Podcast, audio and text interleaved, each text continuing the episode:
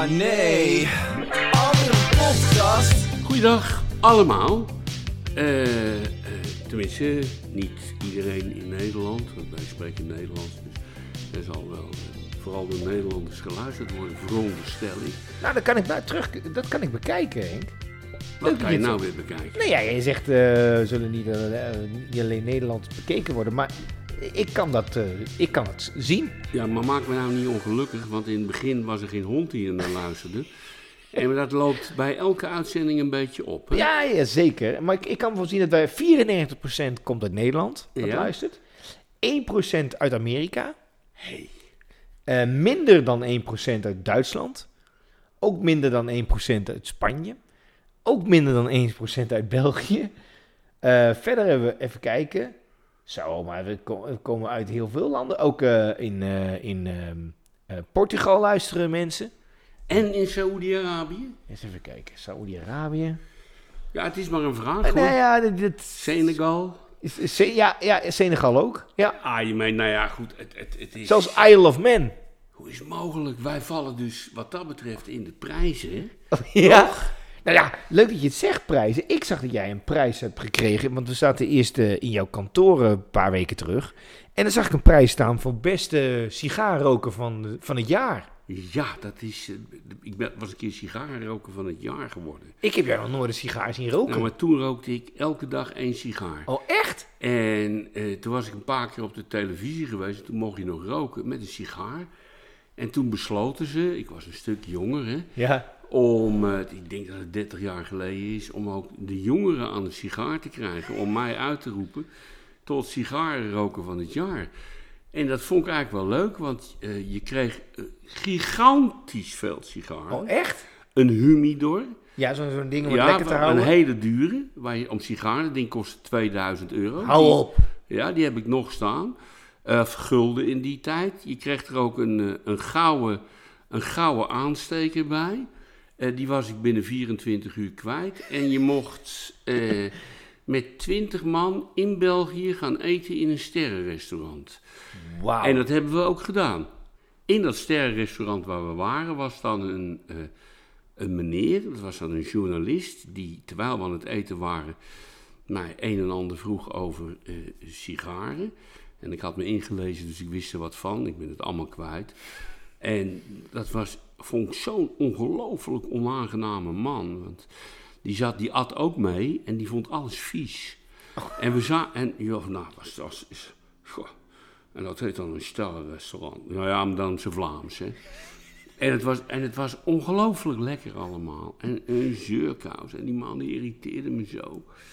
Dus, eh, en hij was ook etensrecensent. Dus ja, dat is dan zo- zo'n type die, die heb je dan bij recensenten wel eens. Hè. Die vinden gewoon alles niks. hè. Maar wel eens, volgens mij is dat- is dat, inherent aan een recensent. Dat ze, dat ze zuur zijn. Dat is bij die tv heb je die, eh, hoe heet ze, die... eh, Ja, weet je, het, het hoeft niet, maar het is wel vaak. vaak wel, toch? Ja, Muziekrecensenten zijn dat altijd die- zuur. Ja, ja, eh, Kunnen zelf helemaal niks. Ja, dat is helemaal waar. Maar als je dat nou zegt. En je mocht, mocht je toevallig zelf muziek maken. En ik heb dat regelmatig gezegd. Dan merk je dat bij elke plaat die je ooit uit zal brengen. Want dan, gaan ze, dan, dan, dan zijn zij aan de beurt. Hè, om te vertellen hoe verschrikkelijk Ja, kut met peren je bent. En, en want het is natuurlijk een hele rancuneuze wereld. En, maar ja, die, die muziekrecensenten zijn natuurlijk de meest treurige types die er... Vroeger waren ze belangrijk, want dan kreeg je een slechte recensie in de Volkskrant of in het Algemeen Dagblad. En dan gingen mensen de plaat niet luisteren in de platenwinkel. Tegenwoordig denken ze, nou even op Spotify luisteren. ja, ja. Ah, Laat die lul maar. ja. Weet je?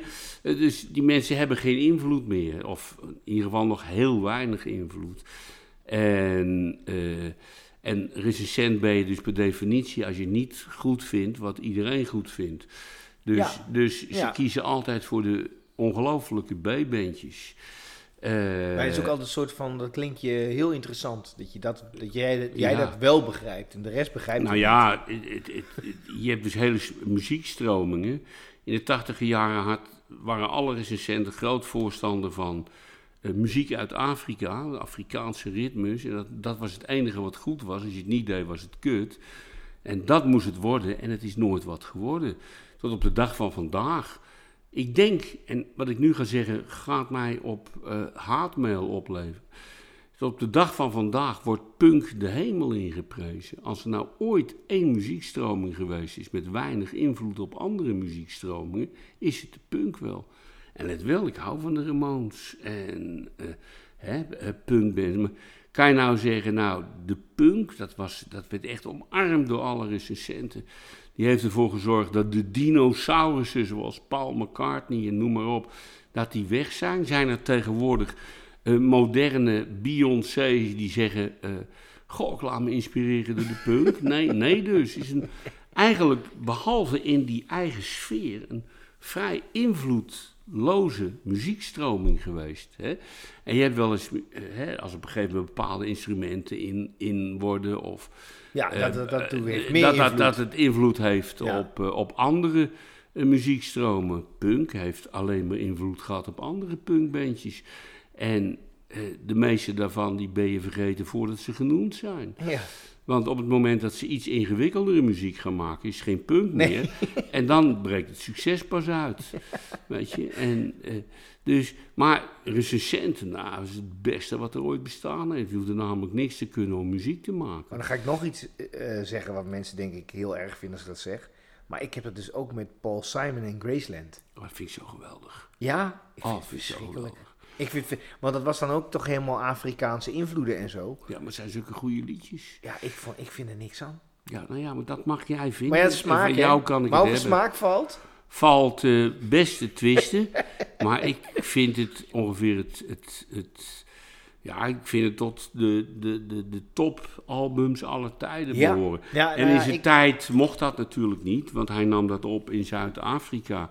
Toen Zuid-Afrika nog een, eh, een, een gebied was dat eh, last had van een culturele boycott.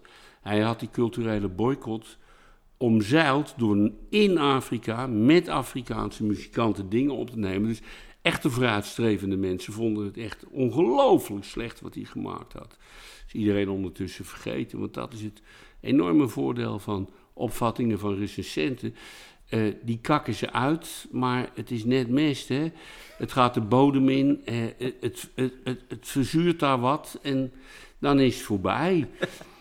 En, maar dat was echt zo. Hè? Eh, Willem Frederik Hermans, de grootste schrijver in mijn opvatting die Nederland ooit gekend heeft, die ging ook naar Zuid-Afrika om daar lezingen te geven. En ja, het was gelijk een racist. Hè? Gevolg was dat hij zelfs Amsterdam niet meer in mocht. Dat hij getrouwd was met een donkere vrouw, ja, dat was dan waarschijnlijk om, om, om donkere mensen te pesten. Want hij had daar opgetreden voor gemengd publiek. Terwijl er een culturele boycott was, heeft die man heel veel last van gehad. Een van de redenen geweest waarom hij naar het buitenland is uitgeweken en in Parijs is gaan wonen. Maar ja, dat vinden dan. eh, Heeft Ja. hij wel eens een prijs gekregen? Hij heeft een heleboel Ja. prijzen gekregen. Ja, Hermans heeft, heeft, eens, heeft eens een prijs gekregen. Dan moet ik even nadenken. Ik geloof dat dat de, de Nederlandse literatuurprijs was. Of ja, zoiets. Ik, ik ben de naam even vergeten. Staat me niet meer bij. Maar het briefje wat hij erop eh, s- schreef wel. Want de, de prijs der Nederlandse letteren werd hem toegekend. En eh, kreeg hij een briefje dat hij, eh, dat hij daarmee eh 20.000 gulden gewonnen had. En vervolgens kreeg hij een briefje een maand later dat ze zich vertikt hadden en dat het maar 2000 eh, gulden was. Serieus? En toen schreef hij, en dat wordt door de minister van Cultuur toegekend, hè, heeft hij een, een prijs ontvangen van een minister wiens handtekening van de ene dag op de andere nog maar een tiende waard is van de dag ervoor. Dat stel ik niet zo op prijs. Zo heeft hij de prijs geweigerd. Wat goed. Ja, goed. En, en, maar ook een eenregelig briefje heeft hij toegeschreven. Staat eh, afgedrukt in het boek Mandarijnen op zwavelzuur. En lachen en lachen. En ja, het- je kon hem natuurlijk geen ongelijk geven, want die handtekening bleek niks waard te zijn. En als je niet eens de moeite neemt om een prijs toe te kennen en dan eh, een fatsoenlijk briefje te schrijven, weet je, even te controleren of het prijzenbedrag wel goed, wel goed gespeld is. Maar ja, pas, ik heb een vriend die is lid van D66, die kregen na de verkiezingen, kregen die allemaal een eh, briefje van, eh, van de lijsttrekker van D66. Kaag. Kaag. En eh, hij heet Olivier. Dus was beste Olivier. En het was helemaal je, je en jij. En we gaan dat doen en we blijven koers houden. En de ondertekening was: wij wensen u. Dus ineens was, gingen ze van je naar u. Dat wil zeggen, zo'n briefje is door 34 Ja, communicatiemedewerkers in elkaar gesodemieterd. En niemand heeft de moeite genomen om het hele briefje even door te lezen. dus ineens krijg je van de, van de eh, eh, jij bent mijn vriend vorm tot eh, eh, eh, we houden eh, gepaste afstand van elkaar ondertekening. En het is mij niet opgevallen dat het ook maar iemand opgevallen is. Maar die vriend van mij die stuurde me dat briefje op met de vraag: wat klopt hier niet van? En ik had hem twee keer doorgelezen. En Ik had er ook overheen gelezen. Ik ja, eerst, eerst ben ik jij en later ben ik u. In één briefje van let wel, nog geen half kantje. En nou we het toch over eh, de verkiezingen hebben. Wat, wat na de verkiezingen bleek, is dat de, eh, dat de SP het zo slecht gedaan had. En Heb jij nog op gestemd? heb ik nog op gestemd. En, eh, ja, en mevrouw Marijnissen, die is daar aanvoerder van. En ik vind dat ze haar werk goed doet. Maar op de een of andere manier heeft ze nu al vier opvolgende verkiezingen de eh, SP laten krimpen. Dus hoe je het ook wendt of keert, ze spreekt de kiezer niet aan. En ja, of dat nou haar schuld is eh, of niet, dat, ja, ik vind van niet. Maar kiezers denken blijkbaar van wel. Ze vinden haar misschien te verbeten of niet mooi genoeg. Of Ik ze denk- lacht te weinig. Ik denk dat, het, dat dat te maken heeft met het feit dat ze dochter van is. dat kan ook nog ik denk dat het altijd het idee is van, oh, die heeft het niet zelf voor elkaar gekregen. Zeker bij zo'n partij die staat voor iemand die er hard voor gewerkt heeft. Ja, dat, ik denk dat dat ik denk inderdaad dat ook meespeelt. beeldvorming hoor, maar ik denk dat dat maar beeldvorming is natuurlijk in de politiek eh 99% Ja. van het verhaal. Ja, Maar als iemand die SP gestemd heeft, nu al twee keer op rij, of ik het volgende keer doe, weet ik niet. Dan moet je op een gegeven moment wel zeggen: kijk, we hebben een regering die alom gehaat wordt. Niet door iedereen, maar toch wel door heel veel mensen. Die nou, ze bakken er helemaal niks van. Ze kunnen geen problemen oplossen. En eh, die, eh, die Rutte kan alleen maar dingen weglachen. En eh, als, het, als het erop aankomt, even met de vuist op tafel te slaan. En daarna sukkelt alles gewoon door. Hè, dus ja, als je een regering hebt die niet populair is, eh, je hebt een paar redelijke alternatieven en je weet dan niet te winnen, dan, gebeurt het, dan doe je iets fout. Dus wat je dan, als dat een paar keer op rij niet gebeurd is, dan moet je hand in eigen boezem durven steken. Eh, en dan moet je durven te zeggen, nou, we hebben een nieuwe lijsttrekker nodig die aansprekender is. Of die beter is, is de vraag niet, maar of die aansprekender is. En ik denk dat de SP er een in huis heeft, dat is Renske Leijten. ja, Die heeft, eh, die heeft natuurlijk bij die toeslagenaffaire ja. samen met ons zich een hoofdrol vervuld. Ze is pas uitgeroepen, heeft zijn prijs gewonnen tot, eh, eh, over IT en, en Ja. artificial intelligence. Eh, de meest ingevoerde, het meest ingevoerde Kamerlid van allemaal. Kortom, het is, ze, ziet, eh, eh, ze ziet problemen, ze heeft er oplossingen voor, ze kan goed praten. Ze, ze ziet er ook nog heel aansprekend uit. Tenminste, ik vind er een heel vriendelijk gezicht. Leuk hebben. mens. Dus de SP zou er heel goed aan doen om te zeggen van, nou, moet je luisteren, mevrouw Marijnissen, op de een of andere manier lukt het niet met haar, we nemen een ander. Ja. En dan zou ik zeggen, neem Renske Leijten en die kan, als de verkiezingen eraan komen, en die komen eraan, eh, denk ik een grote pak eh, deuk in een pak boter slaan. En ik denk ook dat de verkiezingen aankomen na de zomervakantie. Oh, Nou, het is, kijk, op het ogenblik weten ze met dat stikstof ellende niet wat ze doen moeten. Hè. Het moet vertragen en versnellen, en vertragend versnellen en versnellend vertragen. Eh, voorlopig liggen de problemen bij de provincies.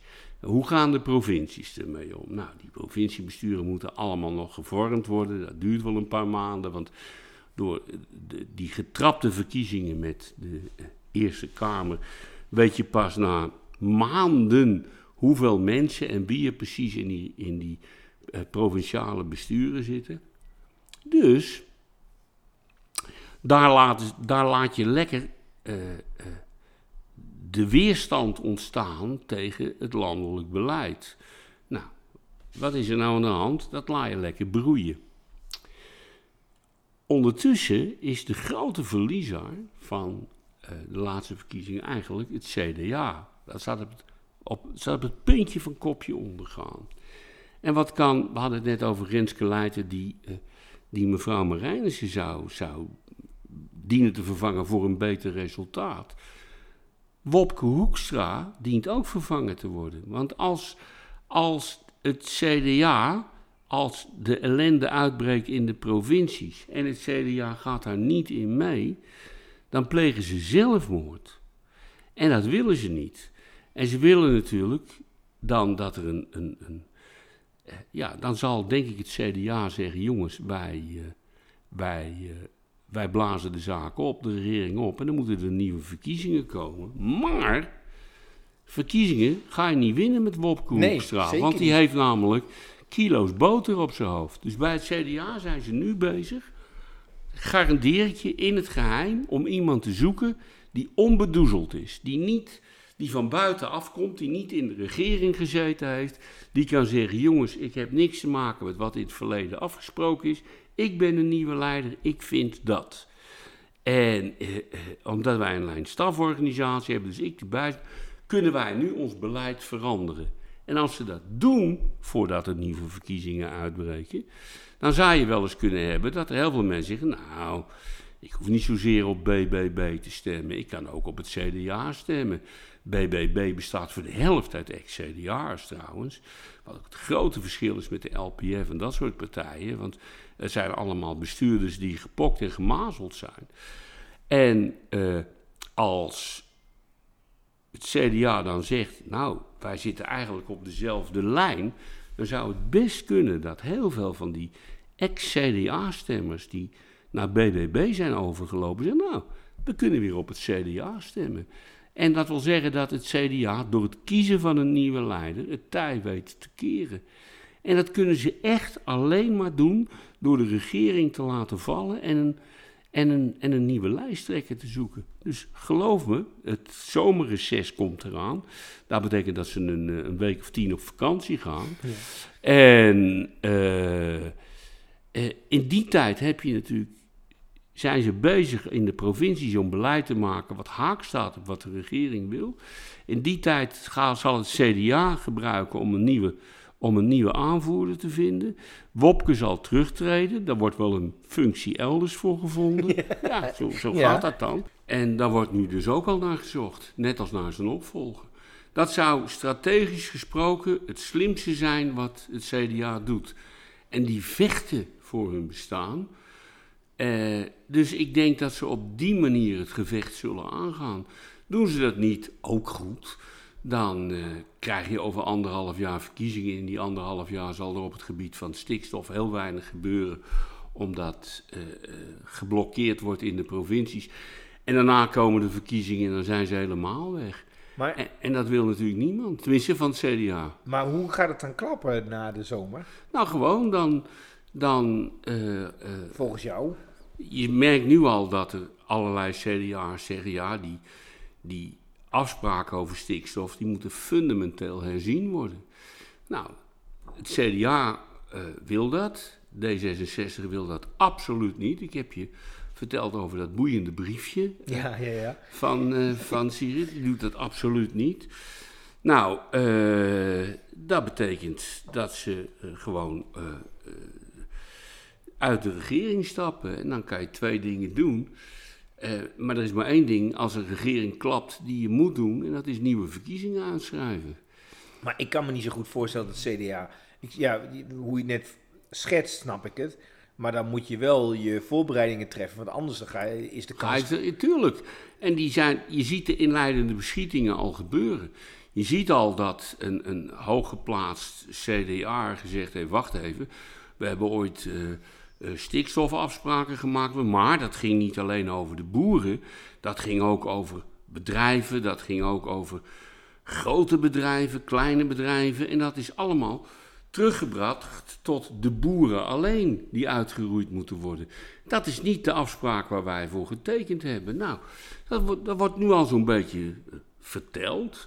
Dat zullen ze nog wat sterker gaan, gaan vasthouden. Ondertussen uh, blijft uh, de VVD en D66 gewoon op deze lijn zitten. En op het moment dat het CDA dan roept: ja jongens, hier kunnen wij niet mee leven met deze lijn, is gebeurd, dan stappen ze eruit. Maar ze hebben tijd nodig. En de VVD heeft ook tijd nodig, want de VVD moet zich natuurlijk klaarmaken om dan gewoon anders te gaan denken, want die hebben zich helemaal gecommitteerd aan D66.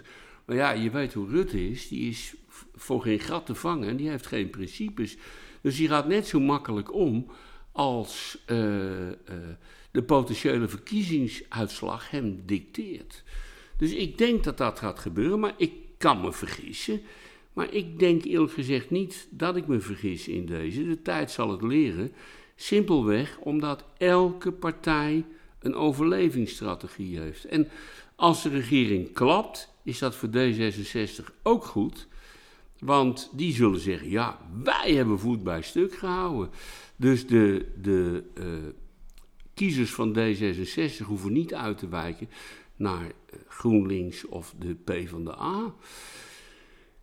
En die zullen dus relatief weinig verlies hebben, relatief. Hè? Uh, en die mogen dan de verkiezingen in, samen met, met GroenLinks en de PvdA, dat die stikstofnormen aangescherpt moeten worden, wat ongeveer uh, half Nederland niet meer wil. Ja. Dus, maar ja, nou, het is wel zo, dat vergeet je ook nog eens, de andere helft wil dat wel, hè? Ja, natuurlijk. natuurlijk. Ja. Maar dat is de. Dat is de uh, nou ja, we, zullen, we zullen zien naar, naar de komende verkiezingen. Die gaan komen. Want de inzet zal worden. CDA, BBB, die willen het niet. Nou ja, we hebben het niet over uh, Forum voor Democratie en al die anderen, die willen het allemaal ook niet. Uh, nou ja, Forum voor Democratie is natuurlijk al lang niet meer serieus te nemen. Maar uh, Wilders en Van Haga natuurlijk wel. Ja, van Haga vind ik ook niks, want ik hou niet van huisjesmelkers. Maar Wilders is natuurlijk niet... Ja, wordt natuurlijk altijd wel afgeschilderd als iemand die heel star en dom is. Star is hij, maar dom is hij niet. Zeker niet. En... Dus ik denk dat dat, uh, ja, ik denk dat dat gaat gebeuren. Maar ja, moet je luisteren, je weet nooit hoe de hazen lopen. En je weet nooit uh, wie de grote prijzenwinnaar zal zijn. Trouwens, over prijzen gesproken, weet je wie voorgedragen is uh, tot uh, beste burgemeester van de wereld? Nou ja, jij bent het niet, denk ik, Henk, want je bent ook nee, burgemeester. Nee, nee, nee, nee. onze burgemeester Sharon Dijksma. Oh, echt? Ja, die is genomineerd om beste burgemeester op aarde te worden. En nou hebben, nou hebben burgemeesters veel minder te vertellen dan je vaak denkt. Dit is geen Amerika, maar ze zijn wel de baas van de politie. En in Utrecht is het nu zo dat uh, in zwembad Den Hommel het jongere zwemmen is afgeschaft omdat het hoofd van de politie niet in staat is om de veiligheid van de jongeren te garanderen, gegeven het ja, de groepen van niet nader te noemen jongeren, die worden dus nooit genoemd, maar ze zijn heel divers, ja, ja. Die, uh, die daar compleet iedereen bedreigen en, en het leven onmogelijk maken. En de oplossing is, nou ja, dan gaan, dan gaan we het, het zwemmen toch gewoon nou, dan maar niet meer doen. Dan hè? is het probleem er ook niet. Is het, het probleem er ook niet. En ja, zoals mensen altijd zeggen, ja, moet je luisteren, als wij in Nederland geen champignons verbouwen, dan eh, kun je ze altijd uit het buitenland importeren. En je kunt ook zeggen, ja, goed, in Utrecht kun je dan als jongeren niet meer zwemmen, maar buiten Utrecht zijn er nog zwemplaatsen zat, dus niet zeuren, snap je? en zij is, uh, is genomineerd en ja, je weet hoe dat gaat, iemand moet je nomineren en dat doet dan de afdeling stadspromotie, Cor Jans heet die, en uh, dan doe je mee en ja, als je, als je maar genoeg lobbyt, uh, dan word je het misschien zelfs wel. Uh, terwijl je toch niet eens je politie fatsoenlijk kan laten functioneren, weet je. en uh, het is trouwens sowieso gek, want in Utrecht is dus de hoofdburgemeester genomineerd tot beste van de wereld. Maar we hebben ook nog een nachtburgemeester die niet genomineerd is voor het beste van de wereld. We hebben een Een fietsburgemeester. fietsburgemeester. Hebben wij, ja. We hebben een fietsburgemeester, want wij hebben het, eh, het langste eh, eh, regenboog fietspad van de wereld, van bijna een kilometer. En dat is door iemand bedacht die als eh, beloning daarvoor uitgeroepen is tot fietsburgemeester van Utrecht. Die mag het fietsen bevorderen. We hebben ook een bejaarde burgemeester. We hebben een jeugdburgemeester. Eh, ja, we hebben eigenlijk heel veel burgemeesters. Eh, maar die zijn allemaal niet genomineerd. Maar eh, onze Sharon Dijksma wel. En ook als ze het niet wordt, is natuurlijk het PR-momentje daar. Ja, nee, tuurlijk. Want dan had ze het moeten worden en dan is het heel onredelijk dat ze het niet geworden is. Maar zo werken dat soort dingen. Je moet zorgen dat je genomineerd wordt. En in dit geval, ik weet niet hoe de procedure daarvoor is, maar je kunt het niet kopen. In het verleden heeft Utrecht gewoon eh, eh, nominaties gekocht. Is dat zo? Ja, nou ja, dan, eh, dan komt er in het Utrechts Nieuwsblad weer een blad dat wij uitgeroepen zijn door een of andere Amerikaanse krant tot meest interessante stad van Europa die onbekend is. En dan blijkt dat de journalist die het opgeschreven heeft eh, aangeboden kreeg om een weekje in Nederland, dat is geen grapje, eh, in Utrecht op kosten van de gemeente lekker rond te darren. En eh, lekker te eten, lekker te drinken. En als beloning daarvoor moet hij dan schrijven wat een geweldige stad Utrecht is. En Ja. ondergewaardeerd. Hij is natuurlijk nog nooit in een andere stad geweest. En dan krijg je zo'n nominatie. En die kun je dus min of meer kopen. En daar heb je de afdeling stadspromotie voor. Cor Jansen heet die man. Die regelt dat. Waar, eh, dus ja, dan kan je ook genomineerd worden tot fietsstad op aarde. Nummer 1 op aarde. En je kan natuurlijk ook gewoon, dat is nog veel makkelijker, je kan ook gewoon een prijs verzinnen. Dat is het allerbeste wat Ja. je doen kan. Dan geef je hem gewoon, eh, je verzint een prijs en je zorgt dat je Ja. de eerste zelf wint. Maar je hebt, er is ook een, een Henk Westbroek prijs. Geweest. Ja. Waar, waar- Er was een eh, Henk Westbroek-prijs. Die was door de gemeente ingesteld. De Henk Westbroek-prijs tegen de, eh, best- eh, voor de bestrijding van, de, van het analfabetisme. Nou, dat is wel een mooi, mooie, mooie prijs. En, en mooi dat, dat je naam En dat was, ja, en dat was eh, naar mij genoemd, omdat ik dus eh, ja, toch wel een beetje redelijk schrijven kan. En, eh, en die werden elk jaar uitgereikt. En dan werden de, door de gemeente werden de bepaalde prijswinnaars genomineerd. En dat waren altijd gemeentelijke instellingen. En dan kwam ik dat presenteren, voor de eer natuurlijk.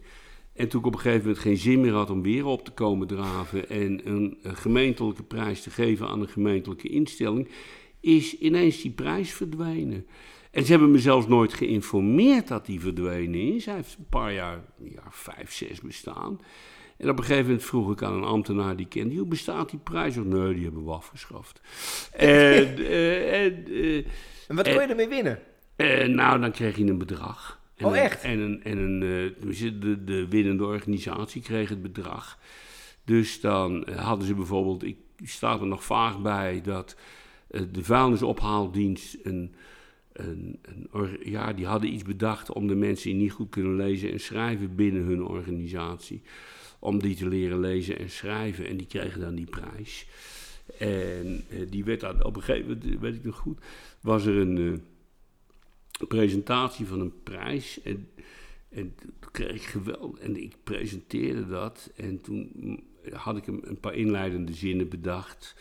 En, waarbij ook een inleidende zin waar de halve zaal ontzettend boos om werd. Want eh, behalve mensen die niet kunnen lezen en schrijven, waren er ook allerlei schrijfmaatjes en leesmaatjes. Dat zijn vrijwilligers, overwegend uit GroenLinkse kamp, die dan die mensen, en, met de goedheid van hun hart, hè, proberen te leren lezen en schrijven. En ik had gezegd dat, eh, eh, ja, dat er toch een, als je niet kan lezen en schrijven, eh, is de kans dat je minister-president wordt vrij laag. Maar de kans dat je schoonmaker bij de minister-president wordt eh, een stuk hoger. En dat vond men een. een hè, eh, want ja, dan word je schoonmaker bij degene, of in ieder geval iets waar je weinig opleiding voor nodig hebt. bij iemand die wel kan lezen en schrijven. En toen barstte de zaal in woede uit. Want mensen die niet kunnen lezen en schrijven hebben evenveel kansen in de maatschappij eh, vond men als mensen die dat wel kunnen. En ze hadden toen ook, dat zou ik nooit vergeten, ik ben de naam vergeten. En als ik het vertel, geloof je me niet, maar het is echt waar. Hadden ze een uh, Marokkaanse gehandicapte cabaretière ingehuurd. Die werd in een soort rolstoel opgereden en die kon dan uitklappen, want ze kon niet staan. Ze had iets aan haar rug. En die stond dan in een soort frame en die maakte dan grapjes en die gingen alleen maar over eh, Marokkaanse mensen. En eh, ik moet je eerlijk zeggen, er zat wel eens een grapje tussen wat best een glimlach waard was. Maar die was ook heel boos op mij, dat ik had durven zeggen dat mensen die, want ze improviseerden wat, die... Eh, die niet die analfabeet zijn. Tegenwoordig heet dat laaggeletterd. Een woord waar ik een hekel aan heb, want dat betekent dat er ook hooggeletterden bestaan. Dus in het begrip zelf zit, zit zijn, zijn, zijn tegenstelling al verborgen. En een analfabeet iemand die gewoon niet kan lezen en schrijven. En dat kan te maken hebben met je thuissituatie, omdat je heel slecht woont. Dus gewoon je huiswerk niet kan maken, uh, geen hulp van huis kunt krijgen met je ouders ook slecht Nederlands spreken. Uh, uh, en het kan ook te maken hebben met het feit, en die mensen zijn er, dat ze bijvoorbeeld dyslectisch zijn. Ja. En feit is dat in Nederland de laatste jaren, de laatste twintig jaar, 15-jarigen die nu van school afkomen, uh, van, met hun vijftiende jaar, een kwart ervan kan niet lezen of schrijven. Ja, dat heb je al een aantal keer gezegd. Ik ja, kan het ja, bijna niet voorstellen. Ja, ja, en dat was ooit 10 procent. Dus die prijs zou nog steeds erg, erg, nou ja, dat heeft natuurlijk te maken met de kwaliteit van het onderwijs en de hulp die mensen nodig hebben, uh, die ze niet kunnen krijgen. Dus ja, als er nou één prijs op, ze, op, uh, recht zou hebben te bestaan, is het de Henk Westbroek de prijs ter bevordering van de bestrijding van laaggeletterdheid. Maar die is uh, afgeschaft, waardoor, waarmee ik niet wil zeggen dat, uh, dat dat de oorzaak is van de toename van de laaggeletterdheid. Oftewel het analfabetisme. Ah, nee.